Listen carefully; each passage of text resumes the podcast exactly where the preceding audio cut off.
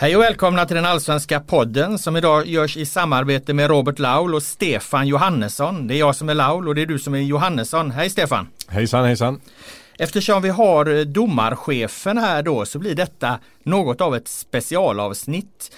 Vi tittar inte på allsvenskans 19 omgång som vi brukar göra utan vi ska titta på fem domslut från 19 omgången som blev omdiskuterade i de matcherna istället.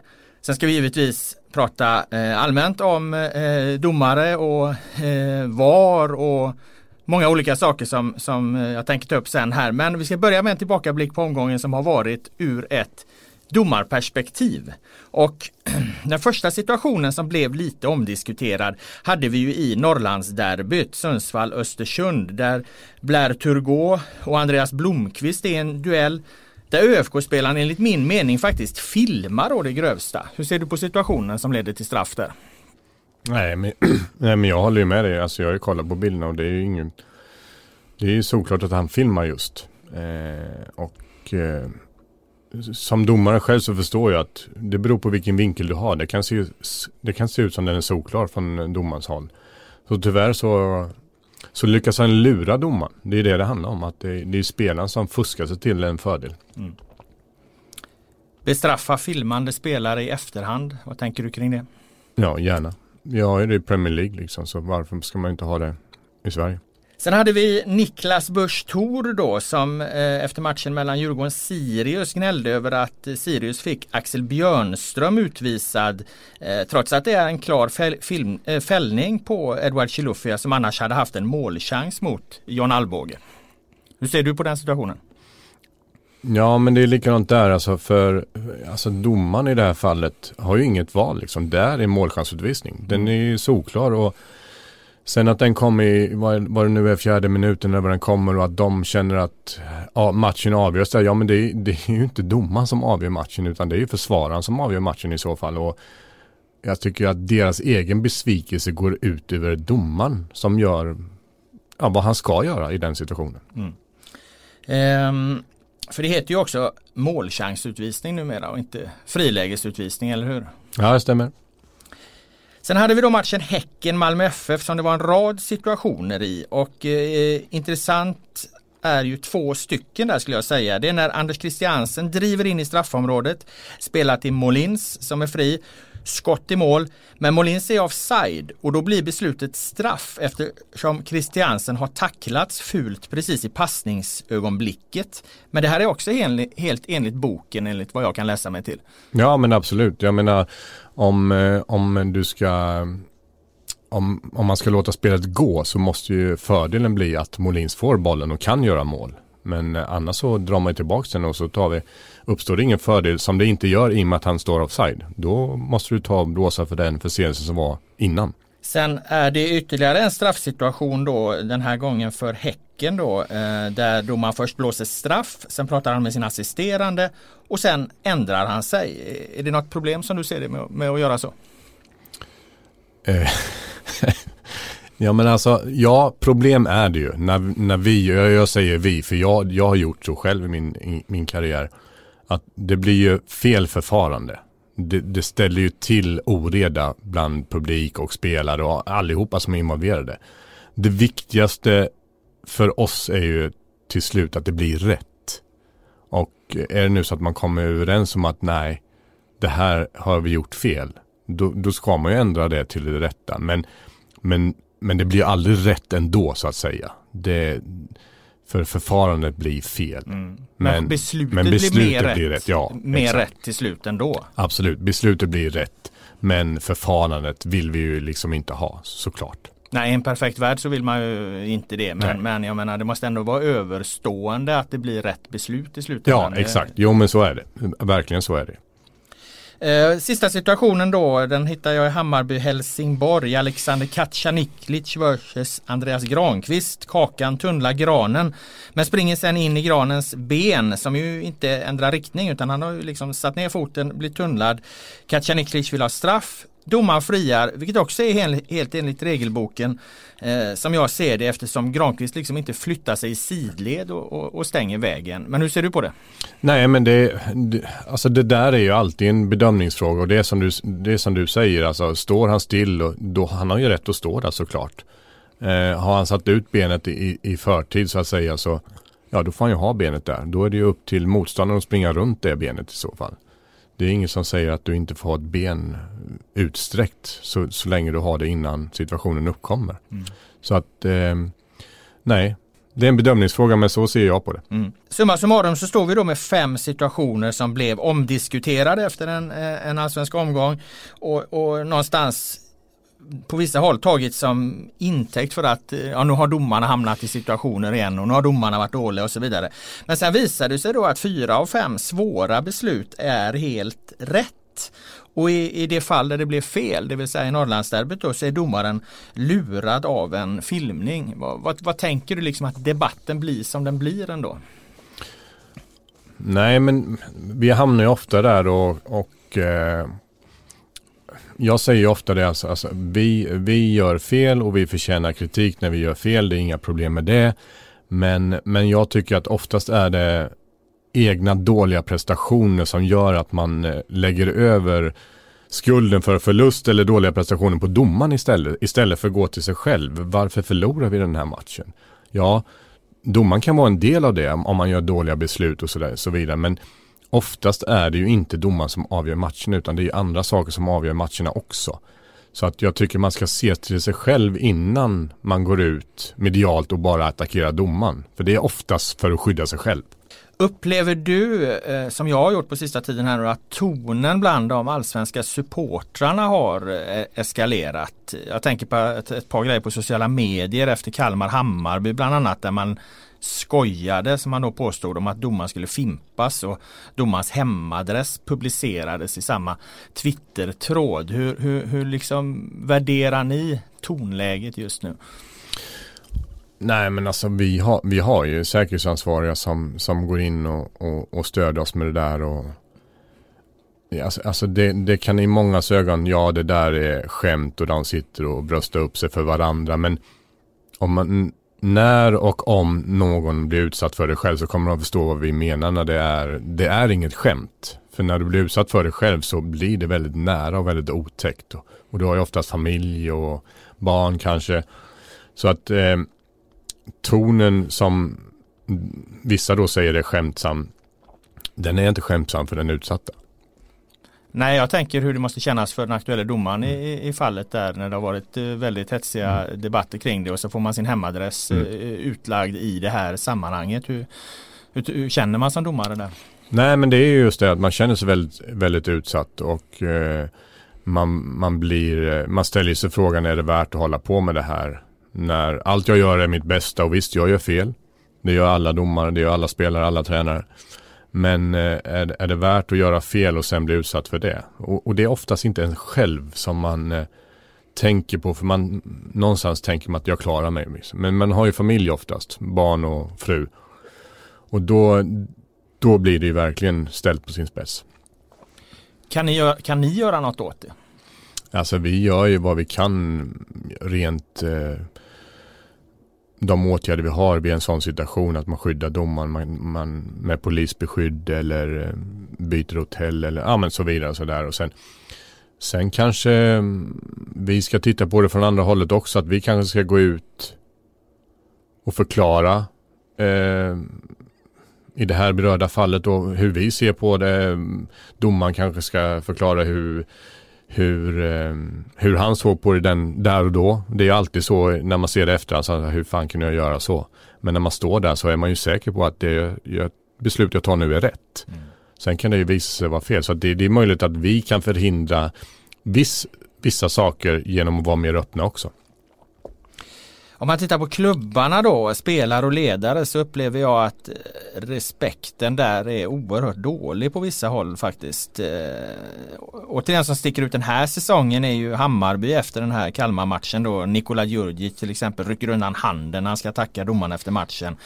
Vi har haft IFK Göteborg efter en Falkenbergs match där både spelaren Sebastian Eriksson och tränaren Poya Asbaghi tappade fullständigt. Eh, trots att det efteråt visade sig att eh, där var det fyra situationer som de gapade om var, var, var helt rätt och den fjärde diskutabel. Eh, om vi inte tittar, tittar på supportrarna utan mer, mer mm. på liksom de aktiva här då. Upplever du en skillnad i attityd i år? Eller är det så här det alltid varit? Eh, ja men det är nog som så här det alltid har varit. Eh, och jag ska säga att det, det, det, finns ju håll som jag tycker är fantastiskt bra också i allsvenskan. Med ledare och tränare och bänkar. Sen finns det alltid de som, eh, ja, eh, som du säger tappade också i, eh, och jag tycker väl någonstans att det som är, det som är återigen är skillnaden det är att, att i, i, sin egen besvikelse och kanske besvikelse på sin egen insats så attackerar man någonting som Ja, och domarna är det oftast som ska ta skulden för det. Och eh, där tycker jag man har ett ansvar som vi kan strunta i om domarna har rätt eller fel. Man har ett ansvar att, att agera och säga, någon, säga saker som, eh, som en vuxen människa helt enkelt. Man, man säger liksom inte vad som helst till press eller till skriker det rätt ut i luften så att halva arenan hör det. Utan man har, jag tycker man har ett ansvar som vuxen liksom att visa alla ungdomar som tittar på fotboll och har dem som idoler också. Att, men så där gör man. Upplever du att det är ansvaret att man är sämre på att ta det just i år eller tycker du att även att det är att ah, det är så, här, så här har det alltid varit liksom? Ja men det, alltså folk som eh, förlorade liksom i stunden, stundens hetta, det har ju alltid funnits där och jag tycker inte jag, jag har varit med så länge i Allsvenskan så jag, jag, Alltså jag tycker det böljar fram och tillbaka. Ibland är det jobbigt där och så är det jättebra där och sen så blir det någon oroligt där. Ja. Det, och det baseras ju oftast på resultaten. Mm. Så är det ju liksom. Är du pressad då, då hit, letar du gärna utvägar.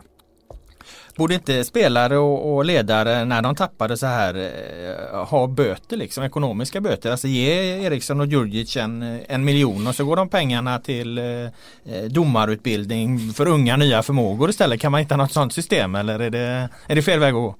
Ja men alltså vi, det är som jag alltid säger, vi har ingenting. Vi anmäler det vi hör och ser på plan eller i omklädningsrum.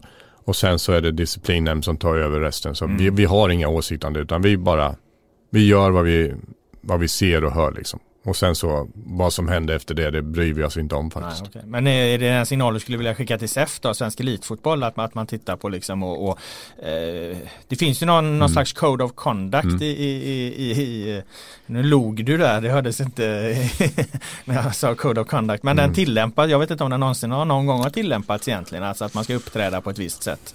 Nej men alltså det där är ju en överenskommelse som är gjord mellan eh, elitklubbarna som är med i SEF helt enkelt. Mm. Och eh, där ingår ju hur man ska uppträda och inte uppträda. Och eh, det är klart, den ifrågasätter jag också starkt. Vad, vad, vad är den uppgörelsen går ut på när man läser vissa uttalanden i media och även det man får höra på som skriks. Så att, eh, ja, det, det är väl upp till SEF egentligen att, att ta den eh, fighten med Alltså hur vill vi uppfattas som sport? Mm. Hur vill vi uppfattas som förening? Det är en värdegrund som varje förening måste ha i sig. Alltså om jag var representant för en förening skulle jag vilja att folk uppfattade min förening som positiv och välkomnande och öppen på alla sätt. Inte att man förknippas med dålig press och uttalanden och så att det är väl upp till föreningarna. Hammarby sportchef Jesper Jansson hade ju en tanke här häromdagen eh, om något slags forum där eh, klubbar och domare ska mötas, eh, beslut ska utvärderas och diskuteras. Vad tänker du kring det? Hans förslag? Ja men alltså i grunden så, jag förstår ju vad Jesper är ute efter där också. Och det, det, det är ju ingenting som, som jag motsätter mig på något sätt utan att man kan sitta och lufta problemet blir väl där i en sån situation, vad ska man komma fram till att det är rätt eller fel? Jag menar det räcker att du och jag sätter på tvn och kollar på repriserna så vet vi om det är rätt eller fel. ska jag sätta mig där och säga att där hade vi fel, där hade vi rätt. Jag, det känns som slöseri med tid.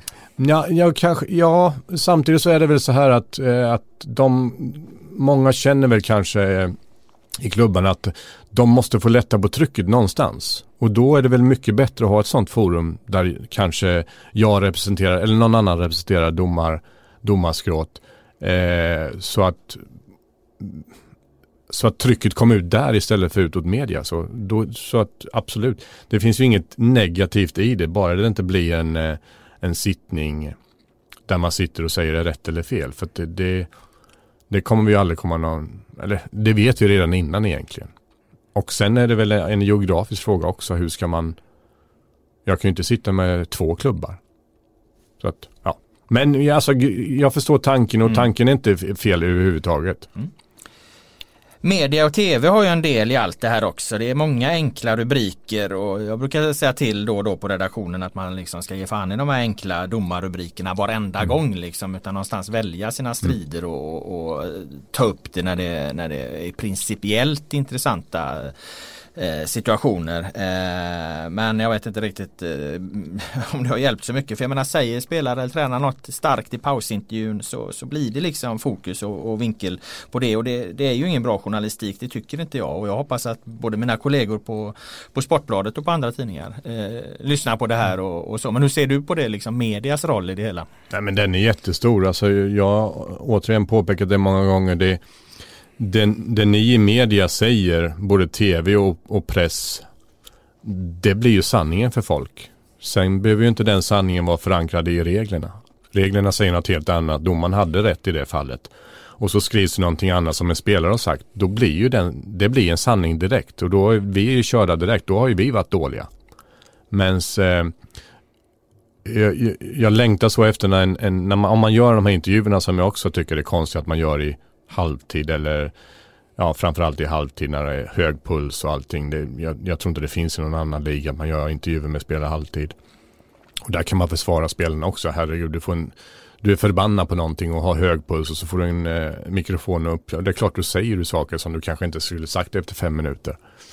Men eh, där är ju liksom media är ju väldigt viktigt för att eh, jag vill så gärna att men när, när någon kritiserar domaren, ibland för, förtjänar vi jättemycket kritik, det är inte det, men man skulle kunna ställa en fråga, hur ser du på ditt eget beteende i den situationen? Var det inte lite dåligt att missa den passningen först som föranledde till att du kapade han i andra momentet? Men det har man ju aldrig fått, utan de får ju bara ut sin rubrik som journalisten som jag känner ofta vill ha då. Och den rubriken blir innehållslös för mig, men för de som läser och tittar och lyssnar på tv så är det ju, då blir det sanningen. Mm. Som journalist kan jag säga att det du säger nu är mycket intressant för att det är ju, det du efterlyser är ju en bättre journalistik och en bättre journalistik kan vi aldrig få för mycket av. Nej. Att, att eh, bredda bilden, fördjupa den, ställa en, en kritisk fråga extra. Så att det är klart att det där kan jag då som journalist direkt svara mm. på att det du säger är högst relevant. Mm. Ja, jo men det är absolut. Det, det är ju sällan, men jag, jag, jag längtar varje intervju efter, man, man kan ju inte ställa frågan varför han, varför, hur han ser på sin egen insats. Mm. Inte bara på domarens. För att som jag också alltid nästan säger, det är, inte, det är oftast inte de som lyckas i en match som gnäller på domaren. Nej, så är det. Eh, sammantaget kan jag ibland få känslan att, att allt det här vi håller på med kring, kring domardebatten, att vi, vi någonstans gemensamt tillsammans gräver vår egen grav. För att det här kan ju inte vara positivt för nyrekrytering att det, att det blir liksom så här liksom hetsigt och aggressivt liksom mot domare. Det, det, kan ju inte vara så att eh, folk känner fan det där yrket verkar kul liksom och att det liksom vallfärdar eh, människor till att, till att bli domare liksom. Eh, överdriver jag det då eller håller du med liksom? Ja, ja nej du överdriver inte. Alltså vi har ju svårt att rekrytera folk och det, det är liksom inte bara Ja det är klart att man ser ju toppen, ungdomar ser ju toppen på allsvenskan som vi har. Där, där får man ett intryck men, men det går ju rakt igenom ner till ungdomsleden också. Det är ju det är en fruktansvärd miljö som, som jag jag växte upp i ett litet samhälle när jag började döma och, och, och, hade det jättebra. Men om jag skulle, jag skulle, jag har svårt att se att jag skulle fortsätta att döma fotboll om jag börjar som ungdomsledare i, eller domare i Stockholm. Eller någon annan storstad kanske. Vad utsätts de för? Ja men det är ju hot och trakasserier och föräldrar som står och skriker eh, vad som helst och lägger ansvaret på en 12-årig tjej eller flicka som dömer. Liksom, jag hade en intervju idag med någon, med någon kanal där, de, där jag sa men det, alltså det är ju ingen fråga egentligen. Frågan är ju föräldrarna och ledarna. Vad, om det nu är en domare som inte klarar av den matchen, men då får du som ledare gå in och hjälpa domaren genom att säga till ditt lag. Nu har vi en så här, han är inte så rutinerad den här tjejen eller killen. Nu får vi anpassa oss efter det. Alltså det, det är hela tiden vi vuxna och, och ledare och tränare som genomsyrar vad laget gör på plan. Har du bra ledare och det, det, det går från ungdom ända upp till allsvenskan. Har du bra ledare och, och tränare och så vidare i, i ditt lag så, så kommer laget också vara bra. Eller uppträda på ett bra sätt. Och den här då problemen att nyrekrytera, om man tar det ytterligare ett steg då så blir det ju direkt kontraproduktivt tänker jag för att det enda sättet egentligen att höja en nivå på någonting det är att få fram så mm. många som möjligt. För att om du får fram mm. ett så stort, stor urvalsgrupp som möjligt ja då kommer du också hitta de här riktiga guldkornen i toppen där. Så fungerar ju liksom fotboll liksom. Det mm. bor 200 miljoner människor i, i Brasilien. Klart som fan det kommer fram mycket bra fotbollsspelare och så vidare och så vidare. Och på samma sätt är det ju med domarna. Får, man inte, får vi inte fram eh, många domare så kommer liksom inte toppen spetsas till heller Tänker jag liksom. Hur ser du på det resonemanget? Nej men det är helt rätt. Så är det ju. Det är precis som du säger. Att har du ett urval att välja på så, så kan du ju Ja, men då får du bättre spets på det. Det, det, är, det är ingen svår matematik att, att, att, göra det. Problemet är ju just det att vi, vi har inte det stora urvalet. Mm. När vi tappar domare i, låt säga i förtid, om det är någon som slutar i förtid som vi har haft nu några, några stycken, då blir det ett glapp. För att vi har inte den det är inte det trycket underifrån. Eller trycket är det nog från, från de domarna som är underifrån. Men, men vi som, nu håller jag fortfarande på, men, men de ledarna som, som, som är för oss domare, det, de ser ju att det, det och jag vet ju själv, det tar ju tid innan du kan döma i allsvenskan. För superettan är en sak. Sen så går du upp till allsvenskan, det blir en helt annan medial bild. Det blir ett helt annat tryck. Och då, då måste man ha gjort sina matcher. Men idag kanske det blir så att har du någon som är lovande så går han upp i superettan och vi har inte så många. då trycks han upp i allsvenskan och så kanske det är alldeles för tidigt för att han har inte fått den. Men vi måste göra det för att det finns inte det som du säger urvalet att välja på. Det här kommuniceras ju dock väldigt eh, sällan kan jag uppleva. Liksom. Det, det, dels tycker jag att klubbarna är dåliga att trycka på det för det borde ju de vara fullt medvetna om det här. Och sen kanske också eh, domare kan vara mer, mm. mer tydliga på det och, och vi i media. Då.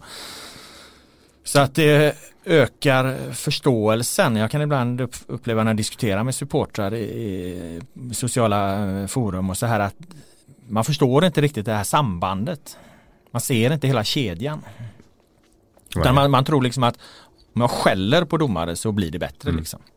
Ja, exakt. Ja, nej det blir ju sällan det. Om man skriker och skäller så får man ju sällan bra svar tillbaka. Men, men det ja. Ja, vi kanske ska vara tydligare också med, med vad, vad som händer och sker i, i våra led och sådär. Och vi tittar väl ofta på det också, men det, det, det är liksom svårt att jag har, jag har också kontakt, jag får en hel del mejl jag också genom mm. arga supportrar och, och sånt där. Och, och, ofta när man när jag förklarar vad det är som gör eller hur vi blir eh, bedömda, hur våran utbildning ser ut, vad vi gör på ett år med omgångsträffar och vad vi tittar på och allting så, så får man ofta en, en, förståelse tillbaka. Eh, ursprunget är en arg supporter som tycker att vi är åt helvete allihopa. Och så förklarar man. Jag, jag, jag brukar svara på sådana som jag, det finns en något sån här trevlig ton i i alla fall. Så, och, och, när de har relevanta frågor. Och då får man ofta svaret att ja, ja men jag, tack för att du svarar, jag är glad för, hur, för nu vet jag hur ni, hur ni gör och hur ni arbetar och, då, och det, jag har inte så mycket att säga om det. Så att, det finns ytterligare en aspekt på allt detta och, och det här tänker jag är faktiskt en liten nyhet för att eh, jag vet nämligen att det vid domarseminarium som ni har haft ganska nyligen eh, har plockats upp exempel på att spelarnas respekt för varandra har minskat just i allsvenskan. Alltså inte spelare mot domare nu utan spelarna är aggressivare mot varandra. Eh, alltså en avsaknad av respekt spelare sinsemellan som sticker ut just i allsvenskan. Vad är din kommentar på det? Nej, alltså, det vet jag inte om jag håller med om faktiskt. Jag, jag har ingen sån... Eh, jag tycker inte det, det, har, det är samma som varit genom åren liksom. Det, Men det är något ni har tagit upp nu nyligen? Jag sitter och funderar på när vi tog upp det. Det kanske är att, det, att, vi, att vi sa att det är ett hårdare klimat och att det, att det blir... Eh, att de gör mer och mer för att få med sig domslut och, och, och poäng och sådär. Men jag, jag, känner inte igen det att, det att det är helt, att vi gick igenom det så. Det jag har hört är att det finns under våren ett antal situationer då där det dömts en korrekt frispark och där spelarna sen konfronterar varandra med verbala ord och knuffar. Eh, samt omringar och konfronterar domaren då för att sätta eh, påtryckning. Ett tiotal sekvenser under vårens eh, matcher där domarna då låtit mycket av det passera och inte beivrat i, i alla situationer och att ledarskapet där då behöver mm. utvecklas. Ja men absolut, men då pratar vi just den där att att det blivit mer så att man sätter press på domaren. Och det, det är det som gjorde att vi införde starkare efter, efter vår ja, eller efter, efter eh, uppehållet i juni, att eh, det var alldeles för mycket sånt. Omringning av domarna som, som är förbjudet i regelboken. Och där vi försöker att bli, men det, det är tufft liksom när du får eh, när du får spelare och sen så, de är, de är rätt vassa på när de ska göra och inte göra också. Och i, ibland känner du som domare att fasen den där spelaren skulle jag ju haft liksom. Men han, så fort jag kände att nej, då var han ju borta. Haft, vad menar du då? Gett en varning? Alltså, eller gett en varning eller tillsägelse ja. eller någonting som är, som är eh, men, men det är sant och det gick vi igenom och det ska vi vara hårdare på. Det har väl fått eh, effekt på vissa, ja men det har fått ganska bra effekt enligt domarkommittén att, att vi, är, vi följer de reglerna mycket mer. Att, för det är ju såklart att lagen har ju det som taktik och på, påverka. Och det, vissa lag har det mer som taktik än vad andra har. Vilka då? Nej, det kommer ja, kom igen. Inte, nej, det kom igen. Säga. Jag dömer fortfarande. nej. Det syns på tv tror jag. Mm. Men du vill hålla, hålla isär det här då att det, det, det, har inte handlat så mycket om spelarnas respekt sinsemellan utan det har mer varit spelarnas respekt mot, mot domaren då och eh, den här klungbildningen ja. som ni har diskuterat. Jo men just som du säger, alltså det, det där är ganska tydligt att man sitter, vad 17 är det nu de protesterar? Så fort man blåser en signal, jag kan sitta och titta på domaren, men domaren är bra, men han får ju noll hjälp av spelarna. Alltså varenda frispark så är det någon som är framme hos eller, eller samma spelare eller flera spelare som ska protestera. Och syftet med det, ja, sätta press på honom såklart. Det, det vet vi ju alla, men jag förstår liksom inte det blir sån oskön stämning om man ska liksom försvara ett domslut varje domslut. Då blir man ju som matt som domare och så kanske det blir Antingen så blir det så här att man, nej nu jävlar ska jag bam, bam, bam. Eller så blir man bara så här matt inställd. Bara, men shit alltså vad är det här för lekstuga? Mm. Så den, den har ju varit mer och den har vi fått tillsagd av domarkommittén att där måste ni styra upp. Och det tycker jag har blivit bättre. På vilket sätt har det blivit bättre här nu då? Eftersom Nej men att vi har agerat, att, att de som kommer, framförallt de som inte är med i situationen som kommer in och ska diskutera, de får gult kort. Mm. Inte alla gånger men de gångerna när man, man känner att det här är jag säker på, liksom, han var inte här från början. Eller, eller assisterande säger att den där spelaren kom långt ifrån, han ska inte vara där. En eh, grej som kan vara relevant i det här sammanhanget eh, som jag har snappat upp från en del allsvenska tränare när man har suttit under lugnare former och, och diskuterat fotboll och, och domar och så här. Det, det är då och, och, den åsikten tror jag finns på riktigt liksom. Det är inget som sägs i stridens hetta. Men man anser från en del tränare och så här att en del spelare har en egen regelbok. Och, och särskilt då brukar man prata om, om de här eh, ja men du vet kanske för detta landslagsspelare eller nuvarande landslagsspelare Marcus Rosenberg, Sebastian Larsson och så vidare och så vidare och så vidare. Eh, de har en egen regelbok. Det här verkar man på allvar tycka från eh, ja, ganska sansade personer mm. liksom. Mm. Hur ser ja. du på det? Nej, alltså jag vem är jag att säga att deras åsikt är fel liksom. De har ju sin åsikt och den kan inte jag säga. Tycker han så så tycker han så. Jag kan bara uttala mig från personligen då från, från min roll som domare och, och där är det ju inte så. Så jag dömer ju efter vad jag ser och, och tror händer. Sen, sen återigen, eh, alltså det jag, jag sitter ju inte här och säger att jag är opåverkbar på något sätt. Det finns ju ingen människa som är opåverkbar. Men eh, där och då så gör man vad man tror och tycker. Och sen som jag sa innan att viss, alltså då pratar vi ju verbalt. Vissa, vissa spelare som de är jävligt skickliga på det och de vet när de ska pipa iväg och de vet när de, vad de ska göra. Så att det kan ju upplevas att nu springer han och pratar och pratar och pratar och sen så känner domaren att ah, men nu, nu, nu är det bra. Då är han borta liksom. Och då, då faller det. Mm.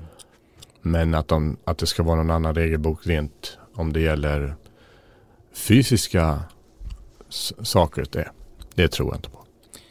Jag tror att du är inne på den eh, mellanvägen. Jag tror just att de här, eftersom det är ofta erfarna spelare som kanske kommer tillbaka efter utlandssessioner som varit på landslagsnivå. Det är ofta de som då pekas ut mm. för att ha en egen regelbok. Det var samma med Henke Larsson och Anders Svensson på sin tid när de kom hem till allsvenskan. Och jag tror just att det handlar om, om någon slags, vad ska vi kalla det, skicklighet eller mm. smartness. Liksom. Att de, de, de, de, de, kan liksom nos, nosa sig till det här läget när, när domaren kanske känner sig lite eh, lägre eller mm. Eh, mer passiv eller vad det nu kan vara liksom. Och så hittar de där liksom. Alltså det, det, det är en egenskap hos dem. Mm. En, en, styrka på något mm. sätt liksom. Ja, ja. Så länge det hålls inom mm. ramen då. Det, det rör sig i någon slags gråzon som de har lärt sig att utnyttja.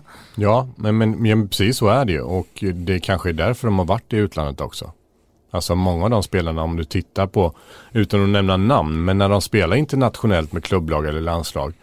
Det är aldrig någon, om du frågar motståndaren, ja, var det en ful spelare? Det var en sån intervju ganska nyligen. Nej vadå, det är ju fotboll. Men, men i Sverige skulle det kanske anses att fan vad ful han var. Så att jag tror att det är som du säger, de, de de är ju professionella i, i allt de gör och, och, som proffs har de ju lärt sig att utnyttja det som man kan utnyttja för att, att man ska bli bättre. Så absolut. Har du något exempel i det här sammanhanget där du har känt dig liksom lurad av någon, någon sån här gammal, gammal räv? eh,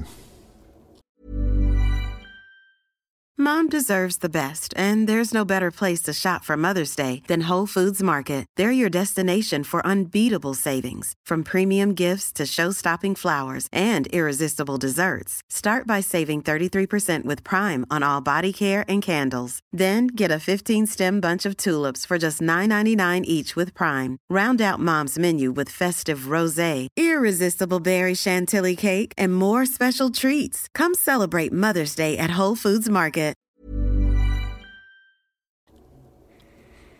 Nej, det är alltså inte, inte som jag kommer på just nu. Det är, det är väldigt mycket kommunikation och man, man pratar väldigt mycket på planen. så att jag, jag tycker liksom inte, jag har inte den...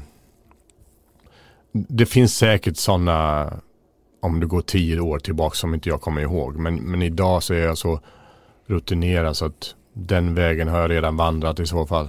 Men, men, men garanterat så har jag blivit det innan. Hur nära är allsvenskan att införa VAR skulle du säga? Ja, alltså den, det är inte speciellt nära just nu utan det, det ligger ju, SEF har ju fått i uppdrag av eh, elitföreningarna att kolla eh, förutsättningar för, kan vi ha det, vad kostar det, bla bla bla. Eh, förbundet har fått eh, förbundsstyrelsen ska ta ett beslut den, ja, jag tror med den 9 september. Kan vara fel datum men det är i september. Nu i september? Ja, där, där beslutet ska vara om vi ska titta på förutsättningarna. Eh, så att eh, det är väl egentligen en fråga mellan förbund, förbund, Svenska fotbollsförbundet och SEF då. Mm. Att eh, de säger att det här vill vi ha, nu kör vi. Det kommer bli en ekonomisk fråga såklart. Som domare vill jag absolut ha det. Alla domare vill ha det.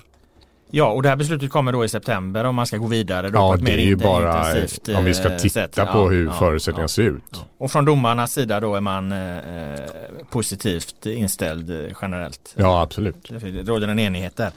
Ehm, jag är ju en passionerad VAR-motståndare och eh, det förvånar mig att du som ju är en klok och resonabel man inte ser det sluttande planet här. Att man dels kommer då in och gräva i fler och fler detaljer och dels tar man ju liksom, och det här är det stora enligt mig, man tar bort möjligheten att förändra attityden som är, är grundproblemet i hela domarfrågan. Nämligen att vi borde jobba för att öka förståelsen för mänskliga brister och, och tillkortakommanden. Öka acceptansen för att människor gör misstag och arbeta med attityden att det liksom är mänskligt att fela. Nu gör ni egentligen tvärtom. Nej, men det är jättevackert så som du säger det. Det är klart att jag skulle vilja att det skulle vara så.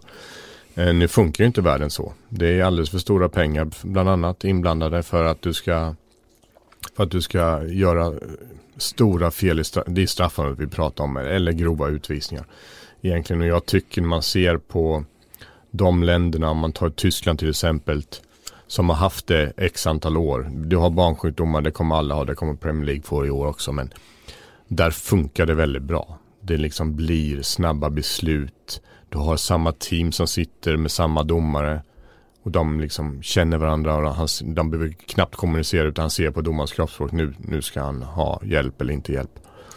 Så att jag, jag tror att det är, alltså fotbollen idag är alldeles för kommersiell för att vi ska kunna tillåta dem, som du säger, som jag också tycker egentligen. Alltså, det är mänskligt. Fotboll ska ju vara känslor. Det ska vara baserat på att jag ska tycka och tänka om, om både domare, och spelare och straffar och frisparkar. Och den, den känslan får vi ju bort.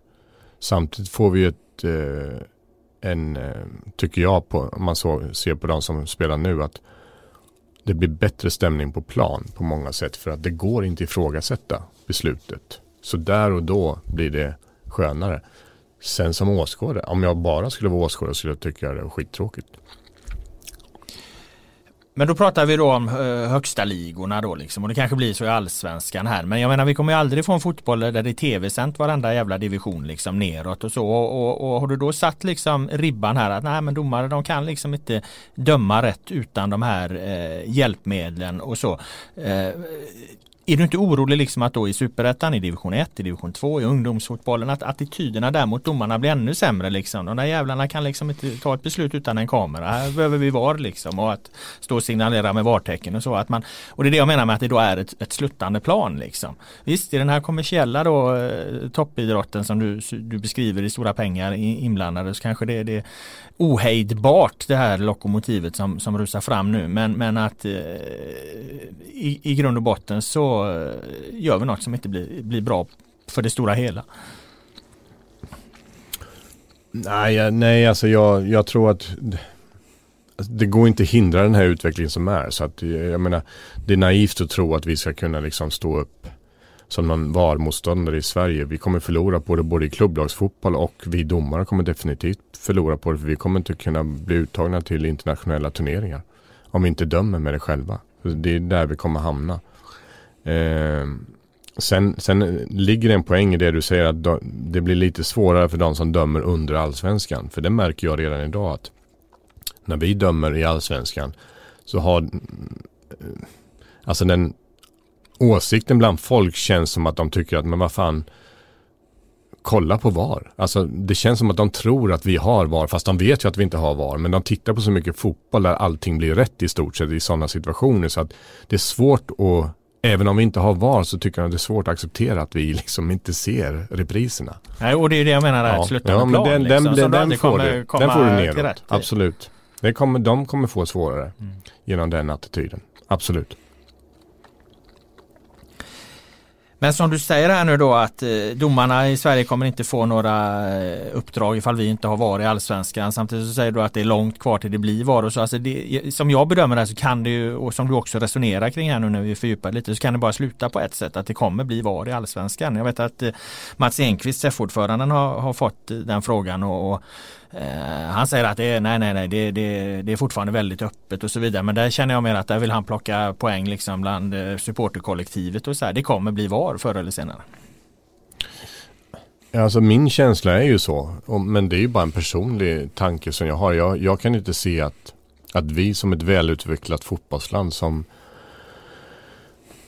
eh, hade stor framgång både i herr och dam-VM liksom ska, ska stå utanför den utvecklingen. Det, jag tror inte det kommer varken åskådare eller eh, aktiva acceptera till slut. Utan det, det är ju bara liksom jag ser det som självklart och sen så måste ju såklart förutsättningar, det, någon ska ju betala. Det är mm. där själva frågan avgörs ju där såklart. Finns det inte någon som betalar, då kommer vi inte få VAR. Vad kostar det då? Hur mycket pengar handlar det om? Liksom, jag, jag, vet faktiskt inte men alltså man hör så många olika siffror och det är väl det som jag vill kolla nu då om vi, om vi får börja titta på vad det vad det finns ju olika system. Polen har ju ett system där de har eh, bussar som åker omkring till varje arena. Och så har du Holland, Tyskland till exempel som, som har centralt. Och det har även Premier League nu. Där du sitter i, ja, det skulle väl bli Stockholm säkert. Eftersom eh, det är lättast att transportera folk in och ut. Mm. Eh, så det, det, är olika lösningar men nej, så jag, jag, vet faktiskt inte vad det kostar. Det kostar mycket pengar. Det är flera miljoner vi pratar Ja, gud ja. Det är flera tiotals miljoner. Mm. Så att, eh, ja. Vad ska alla domare komma ifrån? Jag tänker man tittar på de här matcherna, det sitter ju en hel jävla kommandocentral där inne liksom ja. och tar beslut. Jag menar ni redan är ni fyra eh, domare mm. per match nu. Ska du ha fyra man till mm. i bunken där så att då är du uppe i åtta då. Mm. Var du på omgång åtta då ska du engagera 64 domare per, per omgång ja. där. Det, det blir ett pussel också. Ja det, det blir det och det är där vi från domarsidan har våra stora utmaningar. Vem ska sitta i bussen? Vad ska det vara för kriterier för det? Är det gamla domare? Är det aktiva domare? Eh, vi har ju x antal proffsdomare i, i Sverige som, ja, de får ju ta liksom, döma en och titta på en. Men det är ju det är vad de hinner på en omgång så att säga. Sen eh, får man ju titta runt, hur gör de andra länderna? Vad, vad, vad an, använder de gamla domare? För att det, det, det, det är inte säkert att jag kan ta mig själv. Liksom. Jag skulle inte kunna sitta i en, i en buss för jag är oduglig att kolla på repriser. Jag tycker liksom att för mig är det live eller så är det ingenting. Och jag tycker allt är ju och ändå vill du ha VAR? Jo, men jag, jag, vet ju också att de är jävligt bra på att titta på det. Och när man, har, när man tittar på VAR och man, när man är inkörd i det så är det ju liksom, de har ju så många vinklar så det blir ju liksom rätt. Men, men det är ju det är inte jag. Jag skulle inte passa att sitta där. Så att det är, ju... Vissa är duktiga på det och vissa är duktiga på något annat. Men det är en träningssak, absolut. Du såg ju dam-VM till exempel där de inte hade fått träna på det någonting innan. Och då blir det ju kaos. Det är inte så konstigt med det. Ja, för där kan man ju inte säga, du har upprepat några gånger nu att allt blir rätt, men det Nej. blev det ju inte där. Nej, men det, återigen, alltså när herrarna spelade sitt VM så hade de ju fått träna på det. Alla domare hade tränat på det i, eh, i faktiska turneringar mm. som, eh, som de hade gjort innan. Och eh, även tränat i, på träningsläger så att säga och, och var väldigt bra utbildade. Och det hade ju inte damerna fått den möjligheten att, att träna på det. Så det är klart att när det sitter eh, rutinerade herrdomare som det gjorde i dam-VM i bussarna och så springer en, en, eh, en damdomare då som inte har fått träna på systemet. Det, det är klart att det blir, det blir skitsvårt liksom. Och, och lite konfunderat säkert från deras sida. Men när vi ändå är inne på det där med, med liksom det den fundamentalistiska åsikten som jag anser att det är då att det kan bli rätt i alla lägen. Alltså, så, så är ju inte fotbollen, det fungerar inte riktigt så. Liksom. Det finns ju situationer som, som, som det liksom ibland inte riktigt går att säga eh, är rätt eller fel. Och, och, och, jag ska ta ett exempel här för att vi ska bryta ner detta då. Eh, rent VAR-tekniskt, alltså var börjar en arm på människokroppen? Ja, strax under axeln. Men det går ju inte att säga exakt var nej, en arm börjar. Nej, det, det, finns inget, det står inte i regelboken var, var, var, en arm börjar. Nej, nej det gör det inte. Det är, det är mer positionen på armen som du, som du går efter. Och som står i regelboken också. Men om, om det ska ner då på millimeternivå så måste man ju då faktiskt kunna definiera exakt var armen börjar. Och man ska dessutom se det under en matchtröja. Det är omöjligt enligt mig. Ja. Det går inte att få det helt rätt. Nej, inte ens med nej. Nej, det kommer ju aldrig gå. Alltså, men däremot så ser man ju procentsatsen på korrekta beslut eh, kontra innan VAR och med VAR. De har gjort, eh, alltså Fifa har gjort innan det infördes överhuvudtaget så var det ju flera tusen matcher som testades. Och procentsatsen blir ju väldigt hög. Med korrekta beslut, särskilt in i straffområdet.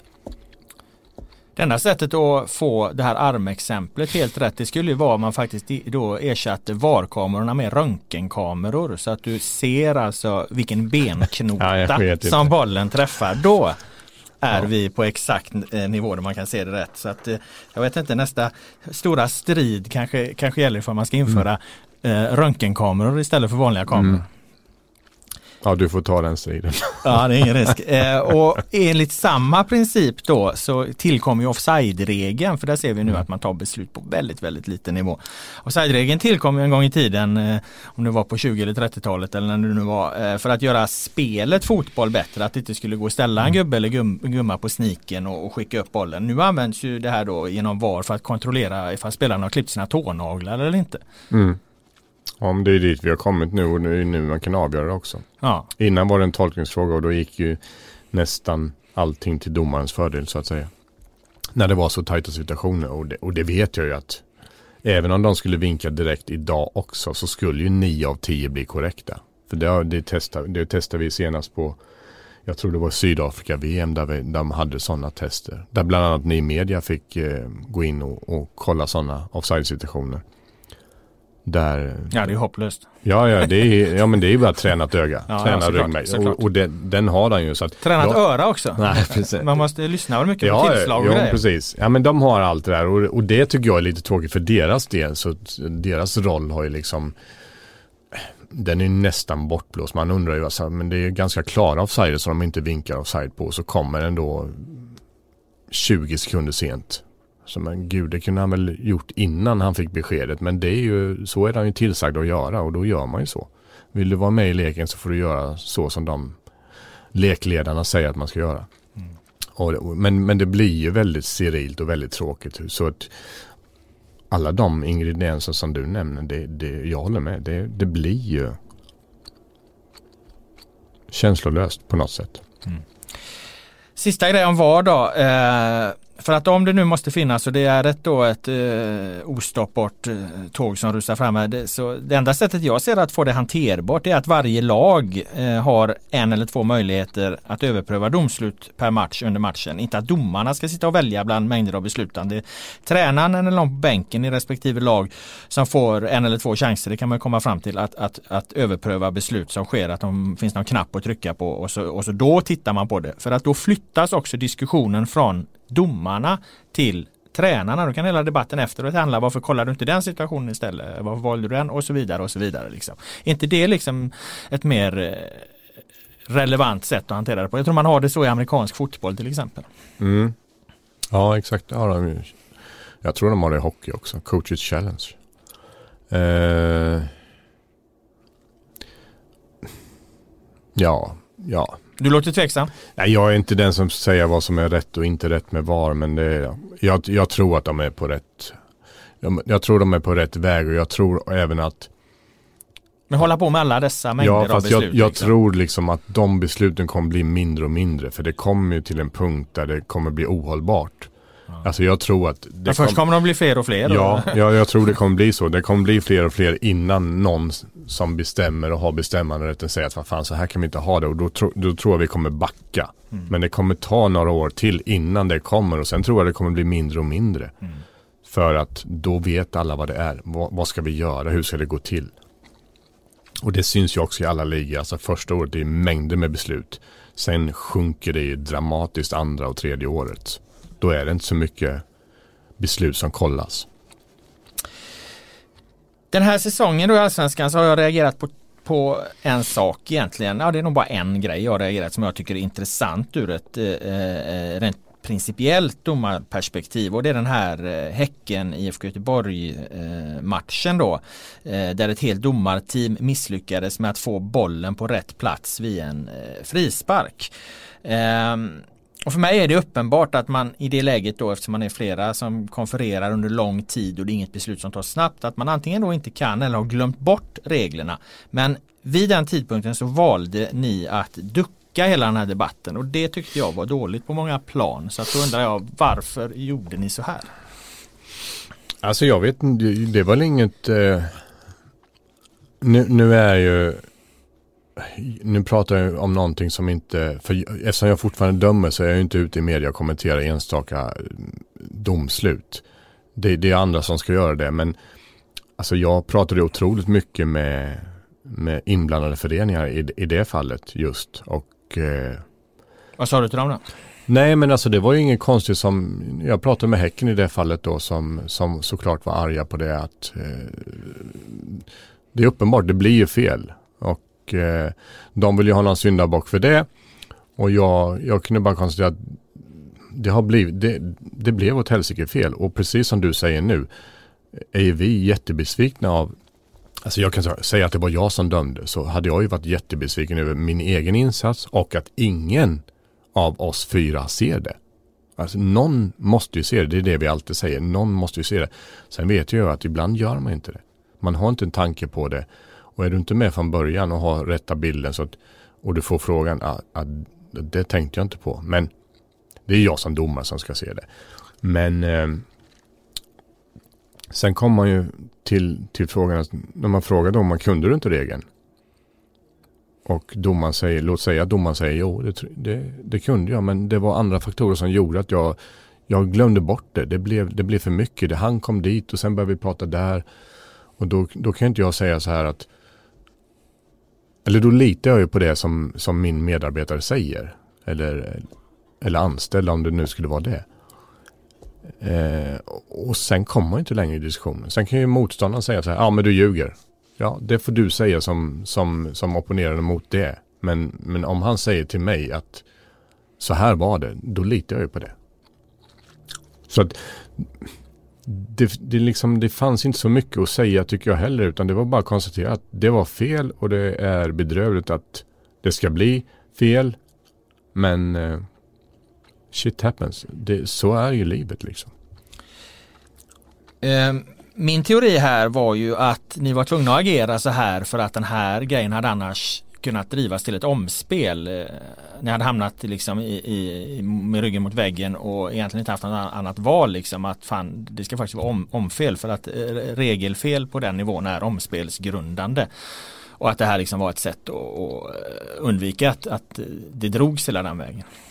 Nej, alltså återigen vad, vad som händer efter vi har gjort ett beslut vi lägger ingen vikt vid det överhuvudtaget. Jag var inte rädd för att det skulle bli omspel och ingen i domarkommittén heller. Utan det är tävlingskommittén eller tävlingsavdelningen som tar tag i det.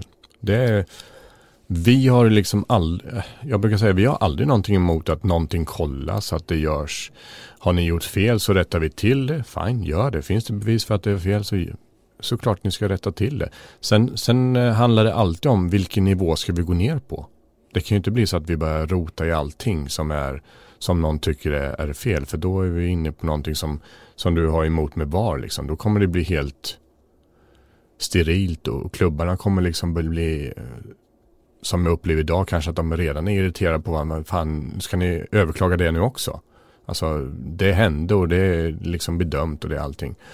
Så att det blir osämja mellan föreningarna för att då börjar man misstänkliggöra varandra. Att ja, ska ni anmäla det så kommer vi anmäla det och det och det. Så att Ja. Vad var frågan? Att, att, det, att det helt enkelt var ett sätt att undvika omspel. Nej, helt nej, i ett läge då det faktiskt kanske ja, rent principiellt borde ha varit omspel. Som ingen förmodligen inget. ville ha liksom, kanske inte ens av klubbarna egentligen med, med allt vad fan det innebär liksom. Nej. Det var inget medvetet från domarhåll i alla fall, för vi bryr oss inte om, vi vill bara att rätt ska bli rätt. Mm.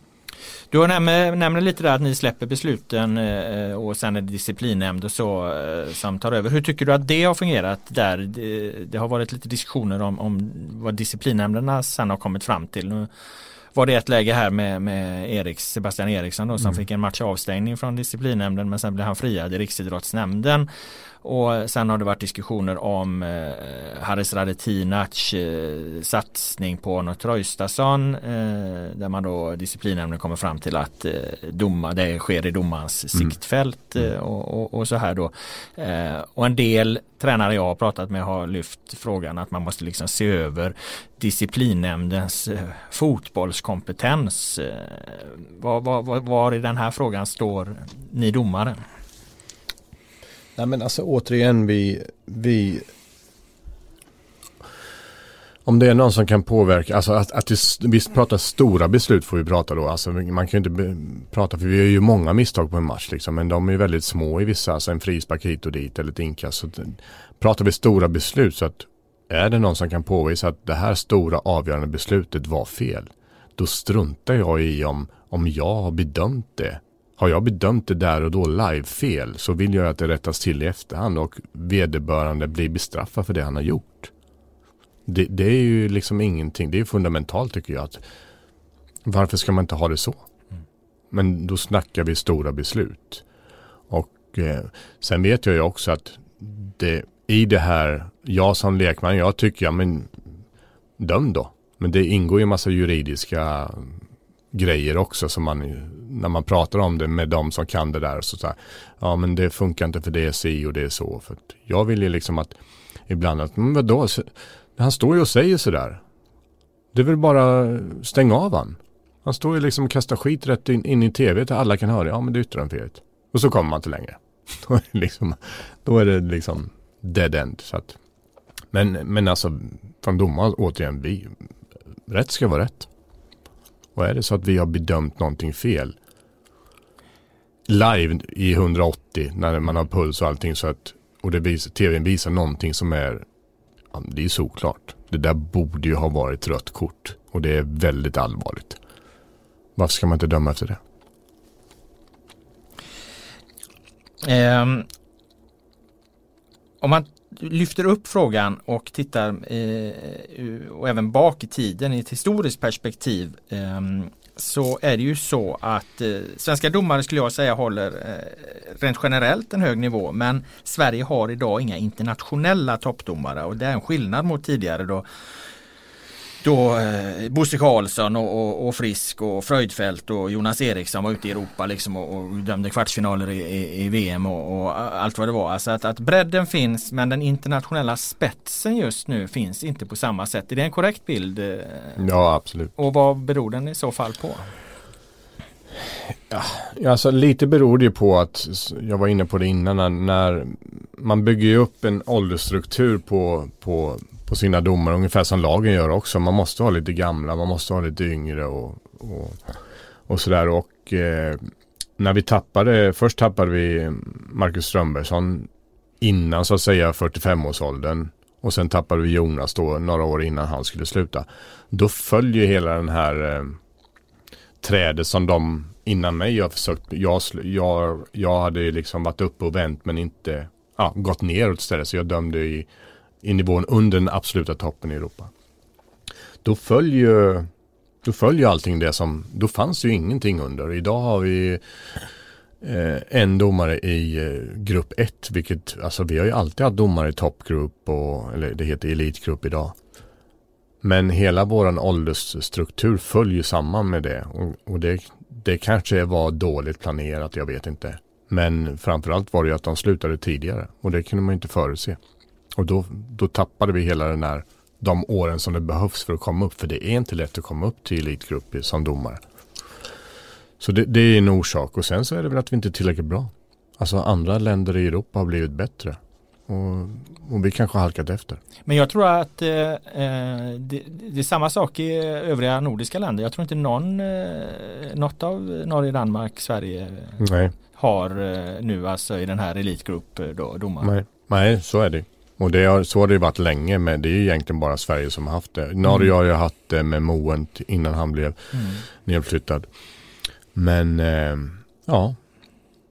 Men, men en, en, stor orsak är just det där att, att vi tappade åldersstrukturen och, och, och, nu håller vi på att hämta in det. Nu har vi unga, unga killar som, som, som är på väg som jag tror kan bli jättebra. Eh, men eh, det tar lite tid och man måste ha tur på vägen och vi får se. Vi ska avsluta med några lyssnarfrågor som har ramlat in här. Eh, några av dem har du kanske lite berört här. Eh, det var en lyssnare som eh, undrar varför allt är så hemligt. Ge domarna fem minuter i tv och förklara sin syn på matchen. Vad tänker du om det att skicka fram domare i media ännu oftare? Du var lite inne på det tidigare. Jo, men alltså det där är ju både, det, det är både liksom jag tycker att ja, det vore en fördel. Sen så är det någon annan som tycker nej, jag vill inte stå i tv. Alltså vi har ju det så att vill du kommentera någonting i media så gör du det.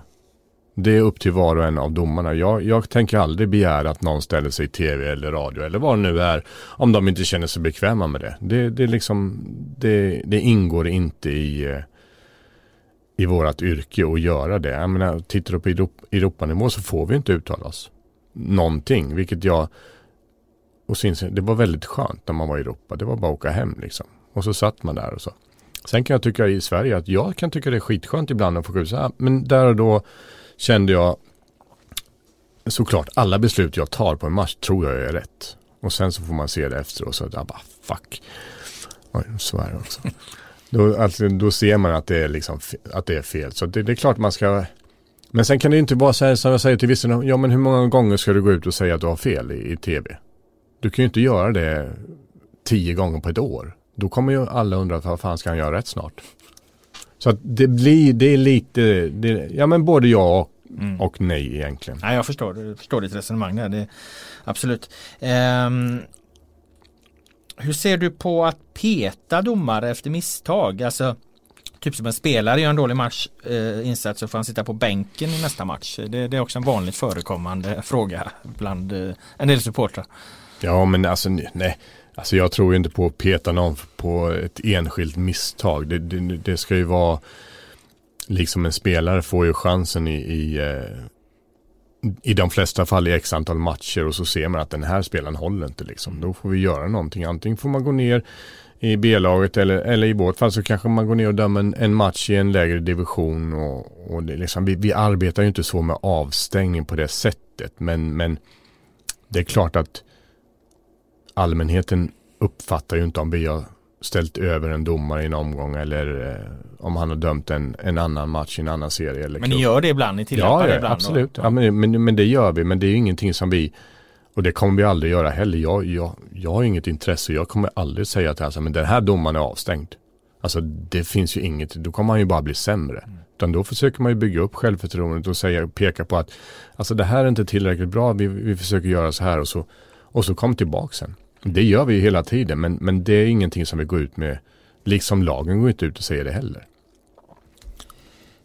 Om Malmö FF, AIK eller Norrköping når Europa League då måste väl VAR införas i höst på deras arenor. Hur hanterar ni det? Om det nu är så. Ja, ja jag, jag vet inte ens om det är så i Europa League. Jag tror inte det är så. Ja, jag tror att, att de har infört det där. Också. Ska det vara i ja. gruppspelet i Europa League? Ja, för det är inte playoffen vet jag. Nej. Eh, ja, men då får de ju sätta upp det. Då får ni veta hur mycket det kostar också. Ja, precis. Exakt. Ja, men alltså det, kamerorna finns ju där redan mm. så att de är ju länkade med den tv-produktion som, som, är. Så att... Ja, sen har ju arenorna nu det här, eh, vad det nu heter, eh, egna kamerasystemet också. Som ja, Spideo. Ja, precis, mm. Spideo mm. ja. Och det är ju SEF system ja. som man arbetar för. Det är väl det som sen ska bli VAR i så fall tänker jag. Ja, det är väl, nej jag ska, jag ska inte uttala mig. Går det koppla det så kanske det, då är det kameramässigt. Men jag vet inte om det är kompatibelt med, nej, okay. med VAR eller huvudkamera och sånt där. Ja, de är jävligt väl övervakade de allsvenska arenorna. Mm. Du har mm. tv-sändningar, du har det här Spideo, mm. du har ju polisen som sitter med sina kameror på mm. supportrarna. Ja, det, det, är helt klart en övervakad ja, plats, gud, det får ja. man ju säga. Eh, du, hur arbetar ni, lyssnarfråga också här då, hur arbetar ni för att skydda och utbilda domare i matchfixningsfrågan och skydda dem mot eh, eventuell matchfixningspåverkan? Alltså det, det är ju, vi, vi utbildar ju inte folk utan vi informerar bara folk varje år så har vi någon som kommer med, med som håller den frågan på förbundet. Ja, det förut var det Tobias Tibell, jag vet inte, men någon av, av de eh, juristerna på förbundet håller den i alla fall som har det under sitt tak. Internationellt likadant, då kommer någon ifrån eh, från Uefas eh, och informerar om, om det. Och nämner, vi nämner fall och vi nämner, vi har eh, ibland polisen som kommer in och säger att det börjar så här och sen är det så här och så, så åker, ja, mer eller mindre att det är liksom inte bara den matchen utan ditt liv är mer eller mindre förstört. Utan mm. de, de, äger dig sen och bla bla. Så det, det, det, tar vi jätte, jättemycket på allvar och, och det, alla får den informationen. Vi skriver ju även under ett intyg eh, som vi måste skriva under varje år. Att, ja, mot det så att säga, att vi inte gör det. Så att, men, men det är teoretiskt liksom. Det finns ingen eh, det finns inget annat att bygga på.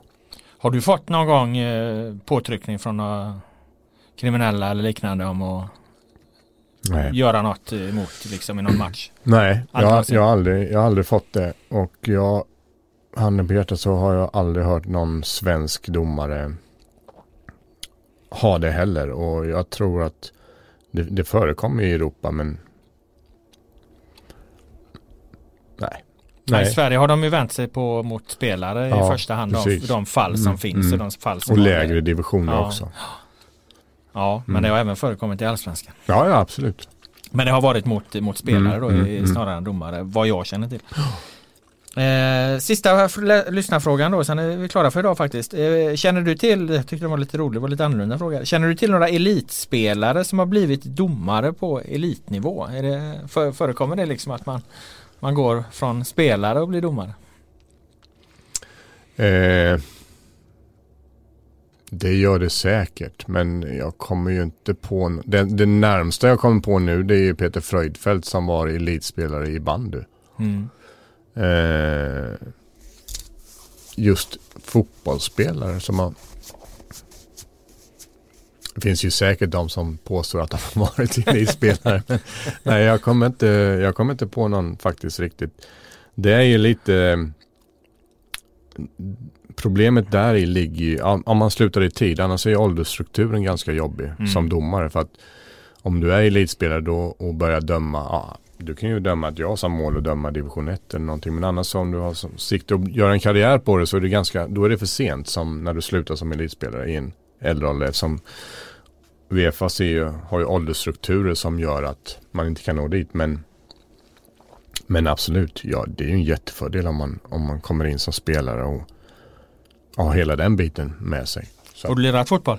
Ja, jag har lirat fotboll på, på lägre nivå. Division 4 nivå på den tiden. Men, men division 4 då var mycket bättre än vad det är idag. vad hade du för position? Jag spelade, ja jag spelade mittfält eller anfallare. Ja. Eh, så. Med Erik Edman faktiskt. På den tiden. Vad sa du med Erik Edman? Mm, han är ju från Habo. Så vi spelade i Habo på den tiden. Innan jag gick till Helsingborg. Ja, du spelade tillsammans med, med honom? Ja, han kom upp i slutet på min eh, karriär. Hur var han då? då? Nej, han var ju fantastisk redan då. Man, det, det såg man ju direkt. Och så hade han en träningsvilja som inte vi andra hade. Vad tycker du om han som expert då när han recenserar domarnas matcher? Jag, jag, tycker att han är, han är um, vad jag gillar med honom i, i de sammanhangen, han är väldigt rak. Alltså han säger ju vad han tycker och tänker och, och det är väldigt sakligt oftast. Det är liksom inte baseras inte på en känsla. Vilket jag tycker